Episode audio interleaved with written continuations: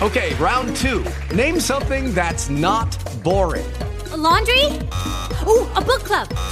Computer solitaire, huh? Ah, oh, sorry, we were looking for Chumba Casino. That's right. ChumbaCasino.com has over 100 casino style games. Join today and play for free for your chance to redeem some serious prizes. ChumbaCasino.com. No purchase necessary. Full prohibited by law. 18 plus terms and conditions apply. See website for details.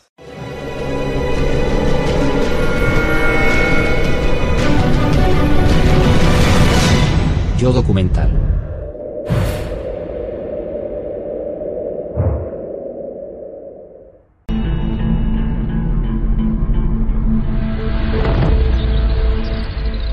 En la mañana del 6 de junio de 1944, una unidad especial de combate nazi disfruta de su descanso al sur de Francia, ajena a la encarnizada batalla que se disputa en las playas del norte en Normandía. Conocida como la Das Reich, esta división de la Waffen-SS era una organización creada en los primeros días del partido nazi como guardia personal de Hitler. Ahora, las SS cuentan con cientos de miles de hombres y el Das Reich es la unidad militar más temida, responsable de despiadadas atrocidades cometidas en el frente oriental durante la guerra. Los soldados del Das Reich se han asentado en un punto estratégico cerca de Toulouse y están listos para responder a una invasión aliada tanto por la costa atlántica de Francia como por el Mediterráneo. La división recibe las primeras noticias de la invasión aliada a Normandía por telégrafo. Feindinvasion beim Morgengrauen ausgebrochen. Zwecks unmittelbare Bewegung Dispositionen treffen.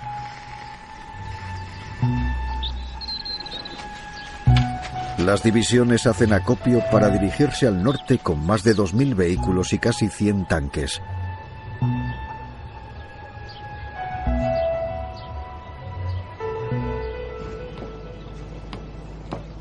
Sus soldados habían jurado lealtad a Hitler y habían tenido un duro entrenamiento del régimen. La Waffen-SS, formation de guerre, s'est d'abord recrutée parmi les SS, membres du Parti national-socialiste, choisis pour constituer les sections de protection.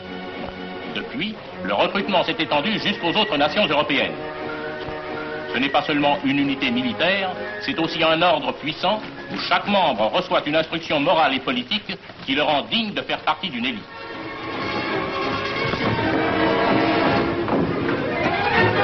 A diferencia del ejército regular, la Waffen-SS responde solo a las órdenes del número 2 de Hitler, el Reichsführer Heinrich Himmler. Dos meses antes, cuando la invasión aliada parecía inminente, Himmler visitó a las tropas del Das Reich en Francia para motivarlas.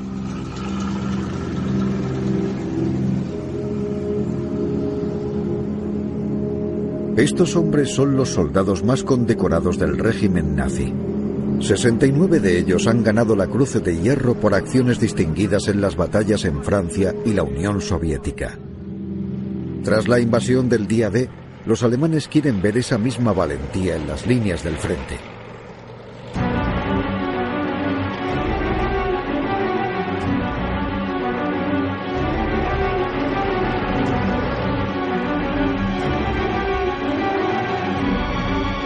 Para los aliados, esta unidad armada representa una gran amenaza. Su superioridad en armamento, tropas y violentos oficiales supone un gran problema para los aliados.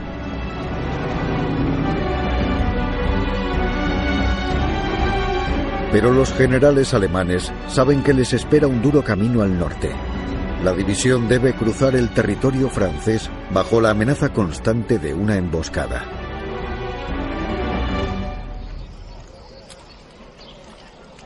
La resistencia francesa quiere venganza por el ataque recibido en Normandía. Ha llegado la hora de enfrentarse a las fuerzas invasoras alemanas. El general de Gaulle manda un mensaje a las tropas francesas. La bataille suprême est engagée. C'est la bataille de France et c'est la bataille de la France. pour les fils de France. Où qu'ils soient, quel qu'il soit, le devoir simple et sacré est de combattre par tous les moyens dont ils disposent. Il s'agit de détruire l'ennemi. Su misión es clara. Evitar que la división Reich llegue a Normandía. El Reich se enfrentará a la fuerza y a la resistencia en su viaje al norte.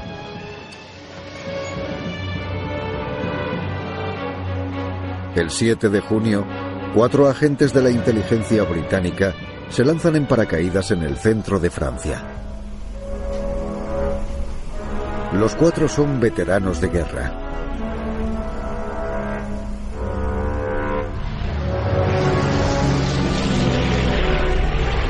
Uno de ellos es una mujer, Violette Sabo. A sus 23 años ya ha luchado contra la Gestapo. Pasó su infancia entre Londres y París. Su marido, soldado francés, fue asesinado en la batalla de Alamein. Su hija de dos años se encuentra en Londres. Dos meses antes había participado en otra misión en territorio francés. A pesar de su juventud, es uno de los activos más valiosos del Servicio de Inteligencia Británica.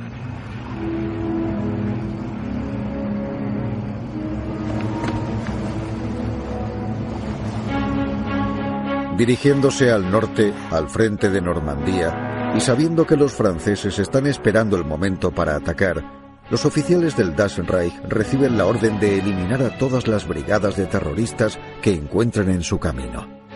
Para ello, la división se divide en tres rutas distintas. El primer batallón del régimen, conocido como Der Führer, irá campo a través. Los soldados de la división continuarán recto hacia Le Mans. Mientras tanto, 7.500 soldados armados y experimentados del Das Reich girarán al este y luego al norte hacia Tull.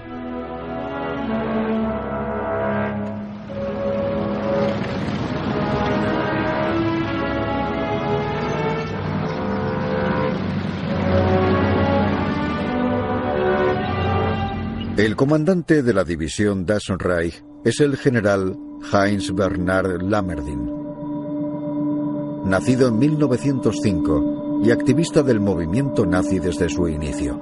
Es un soldado experimentado de las SS y un criminal que ha comandado unidades en Bielorrusia y en los países bálticos. Lamerdin es un hombre inteligente, ambicioso y sin escrúpulos. Ha participado en todas las batallas tras la invasión alemana de la Unión Soviética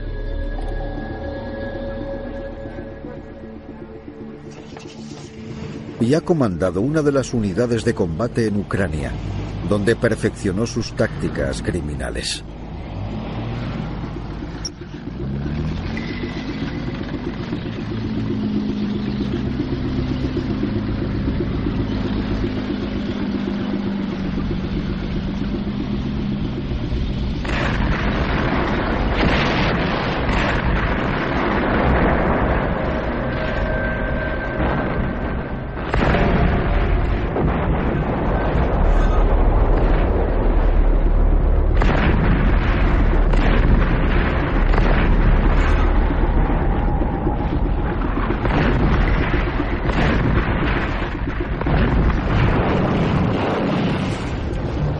Agosto de 1943, la mitad de las tropas del Das Reich habían caído en el frente oriental. Formada inicialmente solo por tropas alemanas, durante los ataques del día D la división ha tenido que alistar a hombres de otras nacionalidades para reemplazar a sus tropas debilitadas. Recluta a jóvenes de Hungría, Croacia y Rumanía, países aliados de Alemania. Estos nuevos fichajes juran también lealtad absoluta al régimen.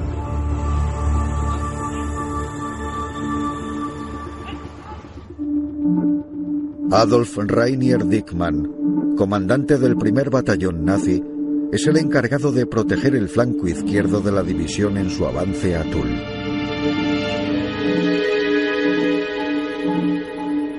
Dickman es consciente de la ventaja de la resistencia. Tienen un mayor conocimiento del terreno y una mayor movilidad comparada con sus largas filas de tropas.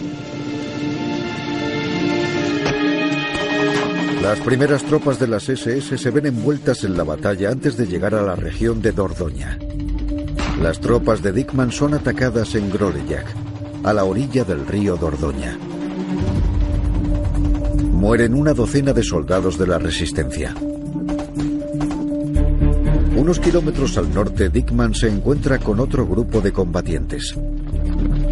Esta escaramuza constante frena el avance del Das Reich al norte. Dickman necesita enviarles un mensaje y mata a dos soldados de la resistencia y otros 16 civiles entre hombres, mujeres y niños. Han jugado con fuego y se han quemado. Ese acto es solo el cruel prólogo de lo que está por llegar.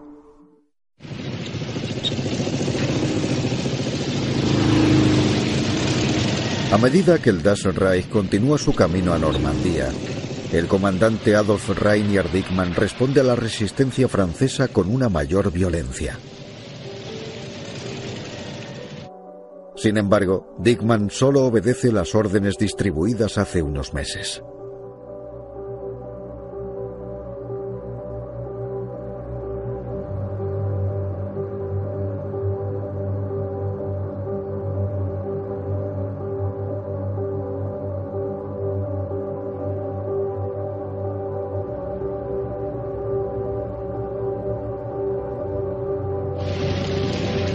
Das Reich llega a Brive, Francia, y manda un cruel mensaje a los ciudadanos. El cuerpo de Maurice Vernet, soldado de la resistencia asesinado a 16 kilómetros del pueblo, está atado al capó de una semioruga alemana.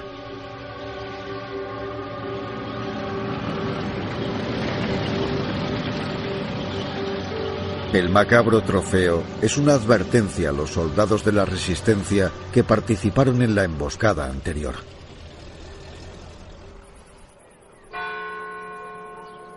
En la mañana del 9 de junio, más de 2.000 civiles entre 16 y 60 años son capturados y llevados al campo.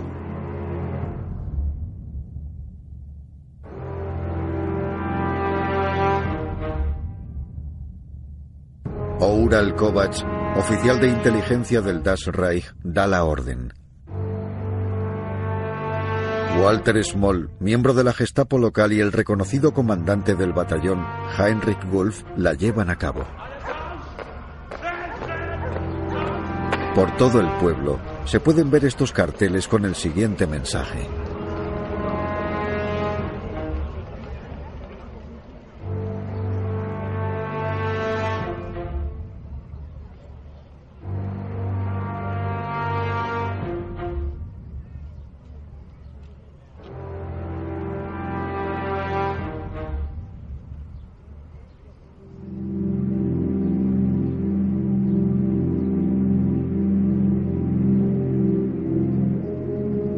Está firmado por el general Heinz Lammerdin. Los soldados del batallón de Heinrich Wolf consiguen cuerdas de la gente del pueblo que cuelgan de las farolas y balcones. Esta misión es confiada a los más experimentados. Un soldado del Das dijo, los ahorcamos porque es más humillante que dispararles. Los verdugos eran en su mayoría alemanes, la mitad de ellos eran soldados que venían del frente ruso.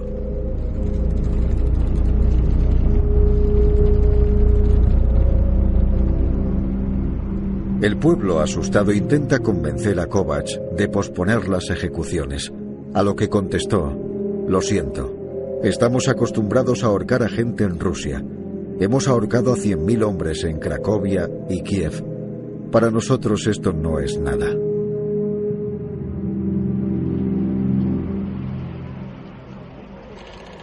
Los oficiales del Das Reich son veteranos del Frente Oriental. En la invasión del Tercer Reich, las ciudades soviéticas se convirtieron en un bosque lleno de gente ahorcada. En Tul repetirían lo que hicieron en Kiev, Minsk y Cracovia. Pero esta vez, muchos de los verdugos no serían veteranos. Esta misión en Toul les serviría de iniciación. En los territorios conquistados, los nazis tenían colaboradores locales para hacer el trabajo sucio.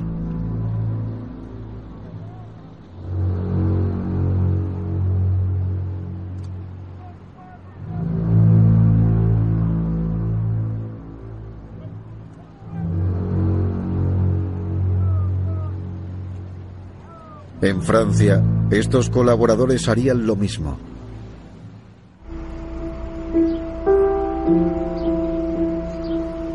De los 120 hombres que iban a ser ejecutados, solo se libraron 21. Solo dos de los asesinados eran de la resistencia.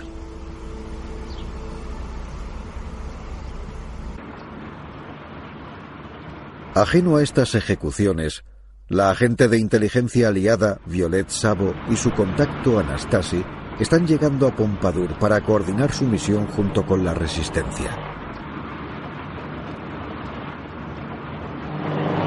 De repente, ven a un motorista dirigiéndose hacia ellos, seguido de las filas del Das Reich.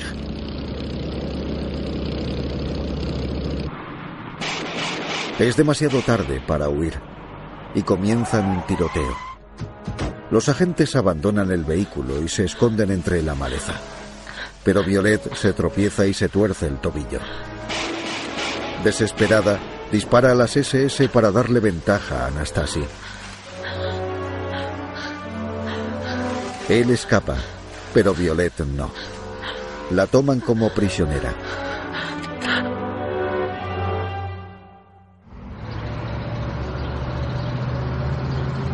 Mientras tanto, el régimen der Führer recibe información sobre la localización de la base de la resistencia. Les confirman dónde esconden el armamento. A pesar de que esta información no se corresponde con la localización real, Adolf Dickmann señala el pueblo de Oradour-sur-Glane en el mapa. Aquí, dice, atacaremos sin piedad. Dickmann es un criminal. A sus 30 años ha cometido muchas masacres en el frente oriental. Otro oficial, el comandante Otto Kahn, junto con su subordinado directo Heinz Barr, liderarán la operación de represalia. Al igual que Dickman, ambos tienen las manos llenas de sangre tras haber cometido grandes atrocidades en el este de Europa. En el frente oriental, Barth, Kahn y otros veteranos no luchaban simplemente con el ejército rojo. Uno de los objetivos de la invasión de la Unión Soviética en junio de 1941 era eliminar a todo enemigo potencial del Tercer Reich, es decir, a comunistas y judíos, estuvieran donde estuvieran.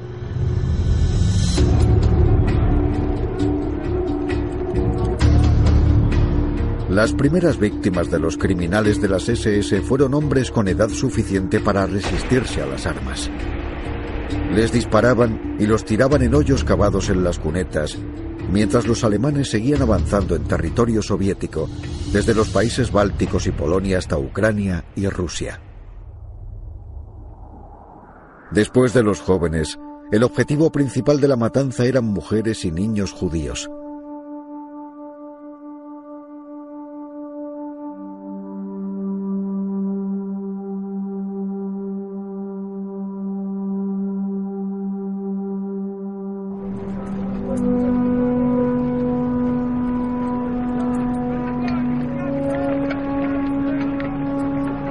Después, el ejército alemán se encargaba de la población.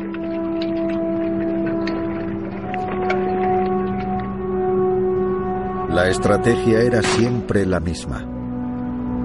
Llevaban a los habitantes del pueblo a la plaza, ejecutaban a los hombres y encerraban a los niños y a las mujeres en un granero o en la iglesia, a la que dispararían para después quemarla.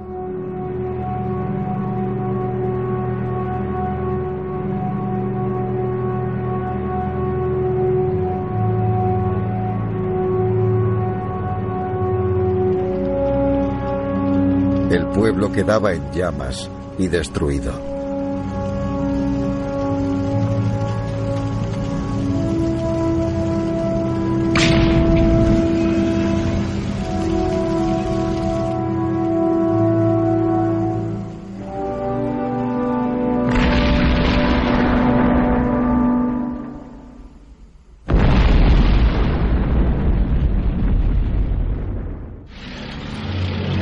Ese mismo batallón alemán está llegando al pueblo francés de Oradour-sur-Glane.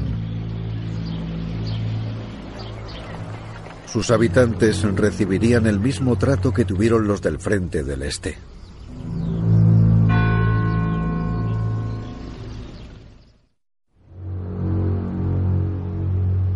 En el mapa, los alemanes marcan la zona de Oradour-sur-Glane, donde tuvo lugar la masacre.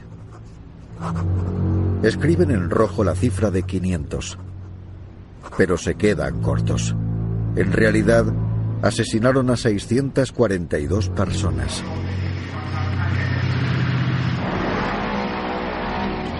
Mientras que la división Das Reich intenta eliminar a la resistencia acabando con todo el que se cruza en su camino, en Normandía las tropas alemanas no han conseguido frenar el avance de los aliados. La llegada de la división podría equilibrar la balanza. Sin embargo, sus vehículos y equipamiento están en un estado lamentable. El 60% de los tanques y el 30% de los semiorugas no funcionan. El general Heinz Lammerdin, comandante de la división, se queja a sus superiores porque deberían de haber dejado los tanques defectuosos en el sur. Una docena de vehículos blindados que había llegado por tren unos días antes tampoco servirían en la batalla.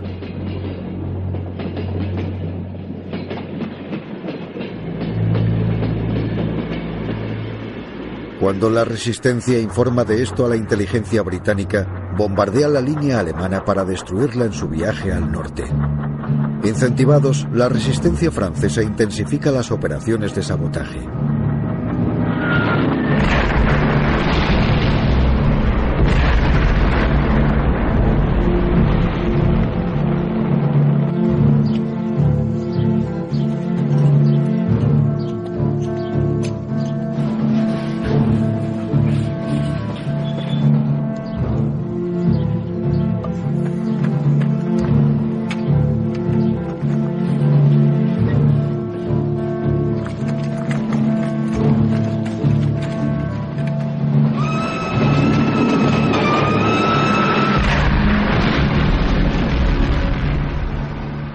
Salón Latour, donde días antes el Das Reich había capturado a Sabo, descarrilan dos trenes y chocan entre sí. Los alemanes tardan dos meses en reparar las vías.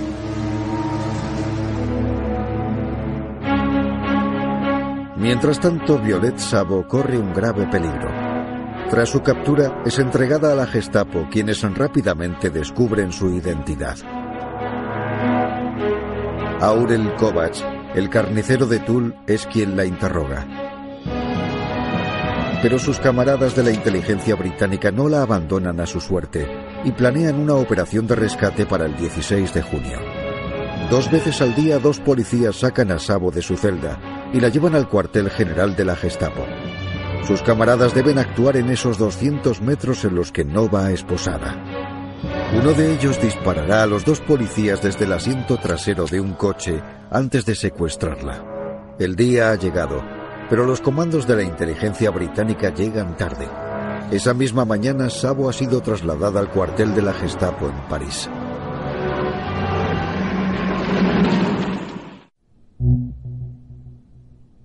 Mientras tanto, la división Dassenreich está llegando a Normandía.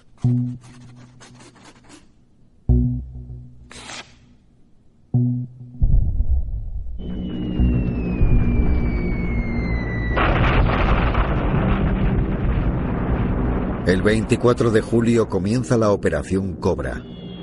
Una lluvia de hasta 4.000 toneladas de explosivos cae en Normandía.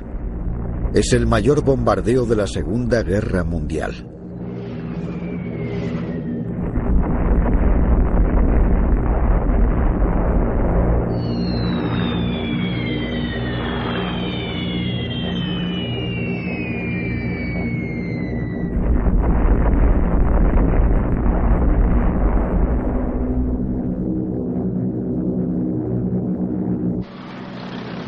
Los americanos defienden sus puestos y van ganando terreno. Los miembros de la resistencia que llegan a Oradour-sur-Glane el 12 de junio se encuentran con un pueblo devastado. Descubren cadáveres quemados y edificios en ruinas que les dejan atónitos. Envían un informe condenatorio a Londres basado en los testimonios de los supervivientes y en las pruebas aportadas por analistas forenses.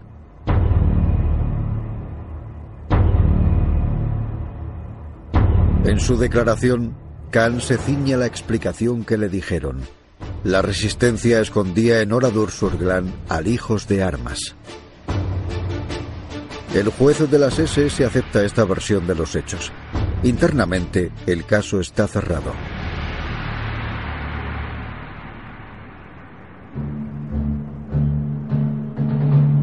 Las protestas francesas no llegan a Hitler. El entorno del Führer no quiere molestarle con algo tan trivial.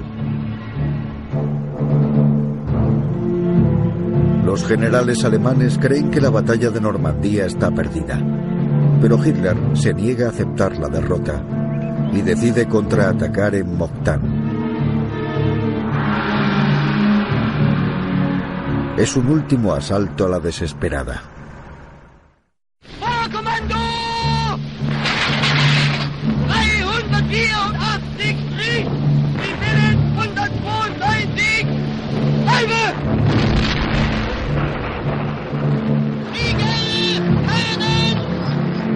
En Moktan, Francia, la Real Fuerza Aérea rápidamente detiene la contraofensiva alemana. Es otro duro golpe para el Reich.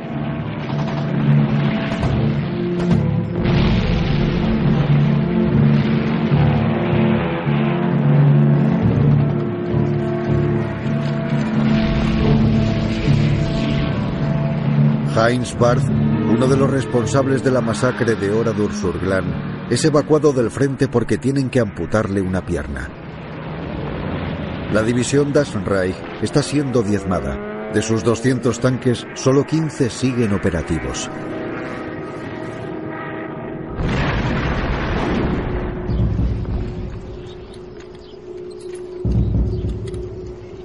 Incluso en medio de la derrota, las divisiones Waffen-SS continúan persiguiendo a la resistencia y cometiendo crímenes de guerra.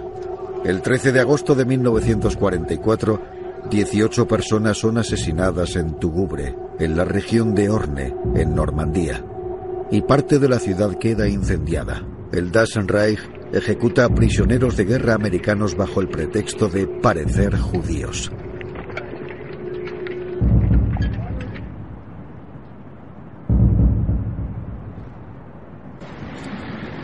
Pero tras la mortal ofensiva, la derrota de Alemania es inminente. Los únicos 100.000 soldados que quedan de las 30 divisiones devastadas reciben un abrumador ataque de los aliados. El 14 de agosto, el jefe del Estado Mayor ordena la retirada.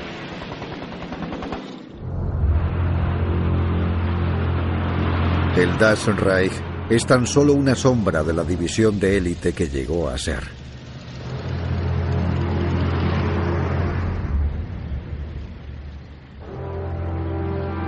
En París, los alemanes preparan su retirada.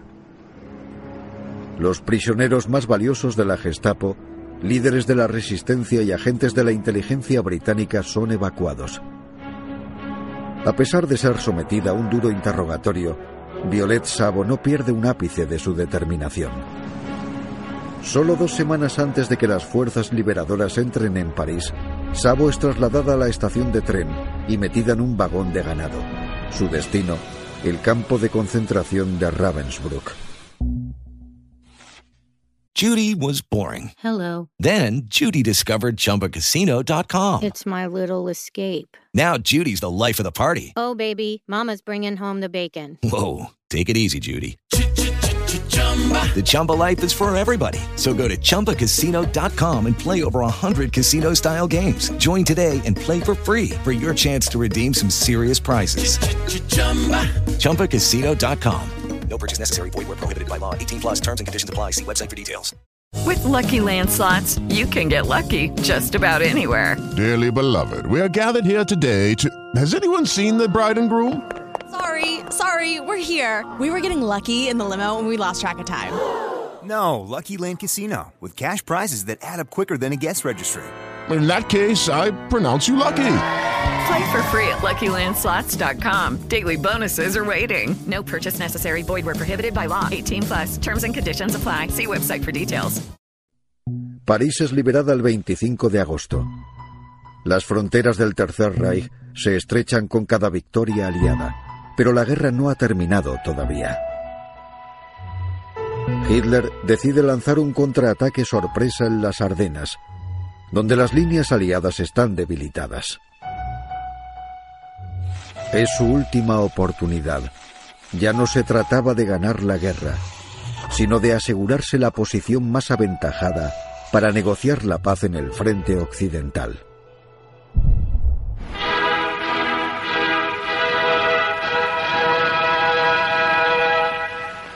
Zur Überraschung der Feindseite treten in den Morgenstunden des 16. Dezember starke deutsche Kräfte aus dem Westwall heraus zu einem völlig unerwarteten Angriff an. Hunderte von Batterien aller Kaliber tragen den Tod in den Feind.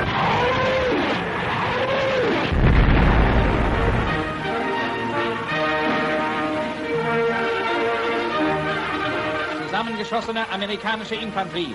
Hoch sind die blutigen Verluste der Amerikaner schon in den ersten Stunden.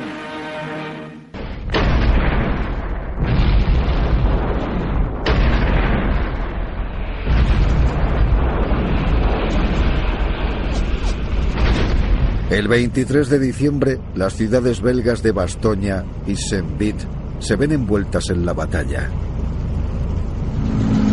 La división Das Reich realiza una entrada sensacional, lanzando un asalto feroz inesperado a los americanos en lo que se conoce como la Batalla de las Ardenas.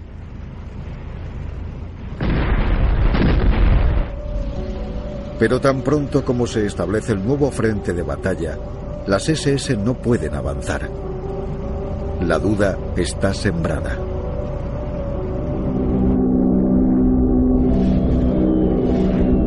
El ataque sorpresa en las Ardenas no está funcionando. El mal tiempo, que había evitado que los aliados enviaran refuerzos y cobertura aérea, se amaina. Los aliados atacan de nuevo por aire y lo dan todo en la batalla. La esperanza alemana de un ataque decisivo se desvanece en tres días.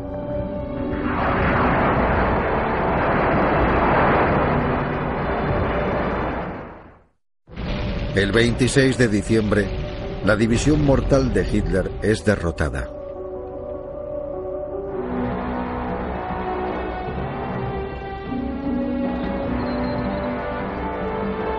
En los meses siguientes, tras la batalla de las Ardenas, los hombres del Das Reich son carne de cañón. Divididos en tres grupos para enfrentar el avance soviético en Checoslovaquia, Hungría y hacia la ciudad alemana de Dresden, la división de las SS es eliminada por los rusos en su última batalla de la primavera de 1945. Los soldados del Das Reich que se salvan y el ejército rojo vuelven a Praga y se rinden ante los americanos.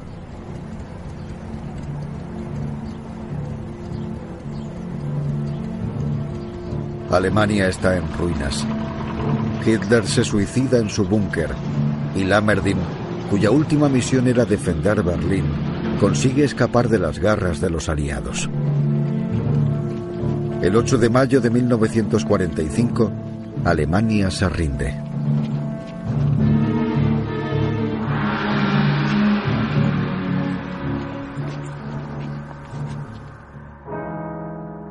Pero Violet Sabo no saboreará la victoria a la que dedicó su vida. En febrero, es ejecutada tras el crematorio de Ravensbrück. Dos meses antes de que el ejército rojo liberara el campo, y solo tres meses antes del fin de la guerra. De las 130.000 personas enviadas a Ravensbrück, solo sobrevivieron 40.000 a la esclavitud y a los experimentos médicos llevados a cabo en el campo. La hija pequeña de Sabo, Tania, que espera su regreso en Londres, recibe las prestigiosas condecoraciones otorgadas a su madre a título póstumo por las autoridades británicas y francesas.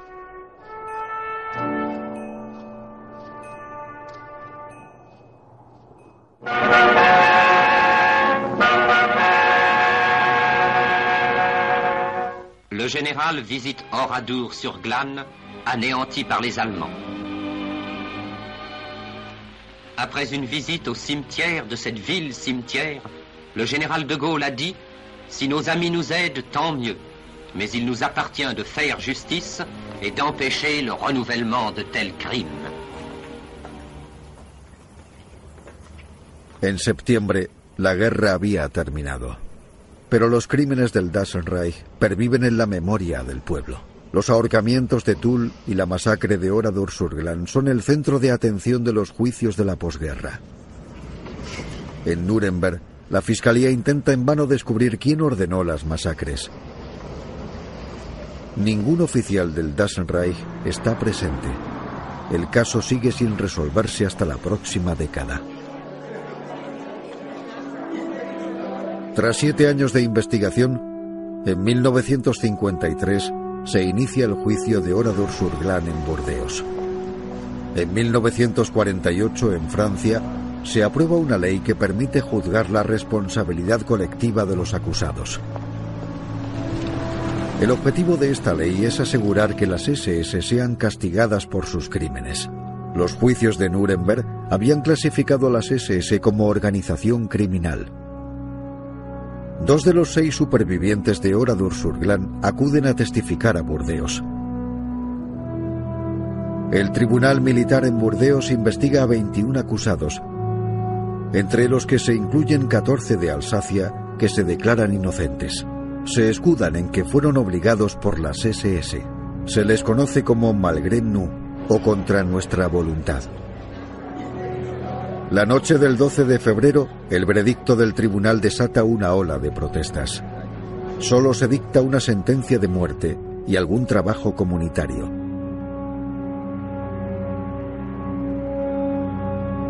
Las familias de las víctimas condenaron la indulgencia de este fallo.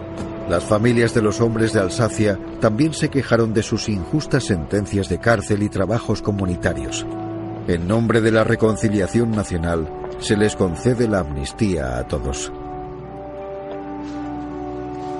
Indignadas, las familias de las víctimas de Oradour-sur-Glane graban en una placa a la entrada del pueblo los nombres de los miembros del Parlamento que habían votado a favor de la amnistía.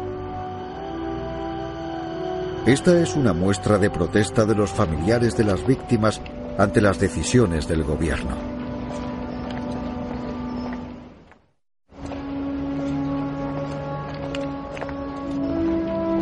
Los familiares de las víctimas de Tull pidieron la extradición de Heinz Lammerdin, el general del Dassenreich que ordenó las ejecuciones. Sentenciado a muerte in absentia en un juicio en Tull en 1949, el oficial de las SS llevó una vida tranquila en la Alemania occidental, tal y como muestra este informe de 1965. L'Armerding habite ici, 1 rue des Faucons, à côté de l'aéroport de Düsseldorf. À Düsseldorf, aujourd'hui, Lamerding est dans l'annuaire. Il est entrepreneur de travaux publics, son nom figure sur ses camions. Et pendant les trois jours de ce reportage, il nous a été impossible, même par surprise, de le rencontrer.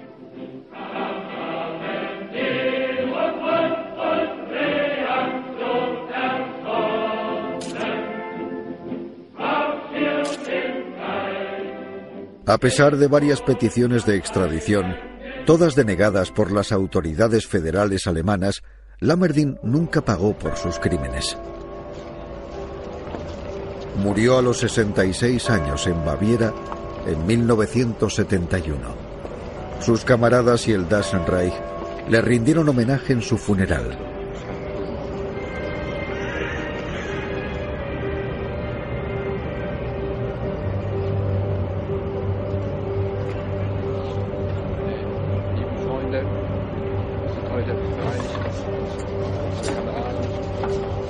Siete años después, Otto Kahn, uno de los responsables de la masacre de Oradour-sur-Glane, muere cerca de Múnich sin pagar por sus crímenes.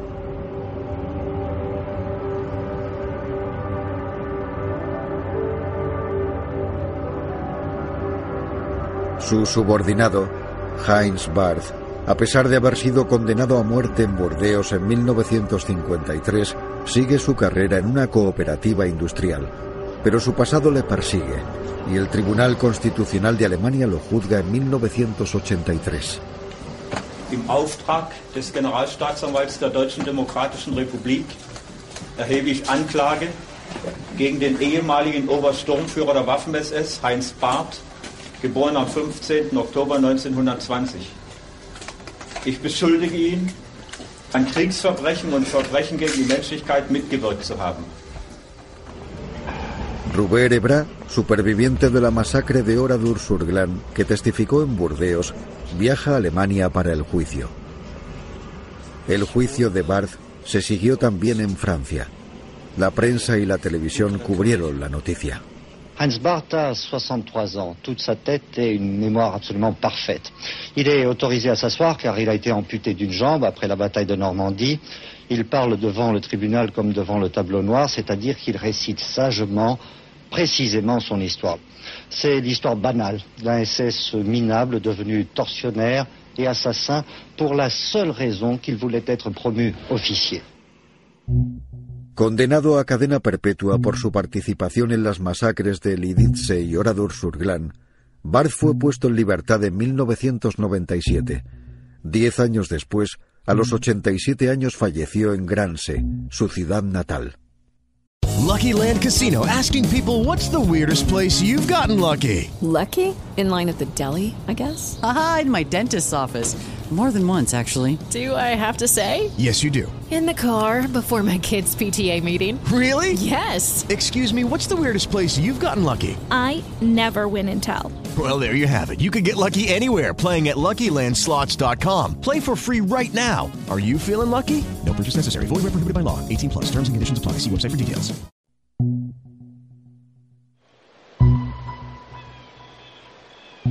De los 15.000 hombres que se unieron a la división Das Reich, solo unos pocos pagaron sus crímenes. Todas las sentencias de muerte y las cadenas perpetuas fueron conmutadas o amnistiadas. Las razones citadas fueron la reconciliación nacional, la reconstrucción y la Guerra Fría. De los voluntarios de Alsacia y del contra nuestra voluntad, ninguno cumplió ni siquiera una condena corta en prisión. Entre ellos estaba Elimar Schneider, quien declaró que había librado a un hombre de ser ahorcado. En el juicio de Tull no se le acusó. Y como no estuvo presente durante la masacre de Oradour-sur-Glane, no se le pudo imputar. Sin embargo, las razones por las que se alistó en las SS no están muy claras. En 1982 no mostraba arrepentimiento. Je ne suis pas d'accord lorsqu'on déclare toujours que les Waffen-SS étaient des meurtriers. Il y a une question d'honneur qui joue là-dedans. Euh, ce que j'ai vu faire par la résistance rouge du Limousin ne m'incitait pas du tout à devenir déserteur. Je suis resté dans la troupe pour éviter de devenir un meurtrier.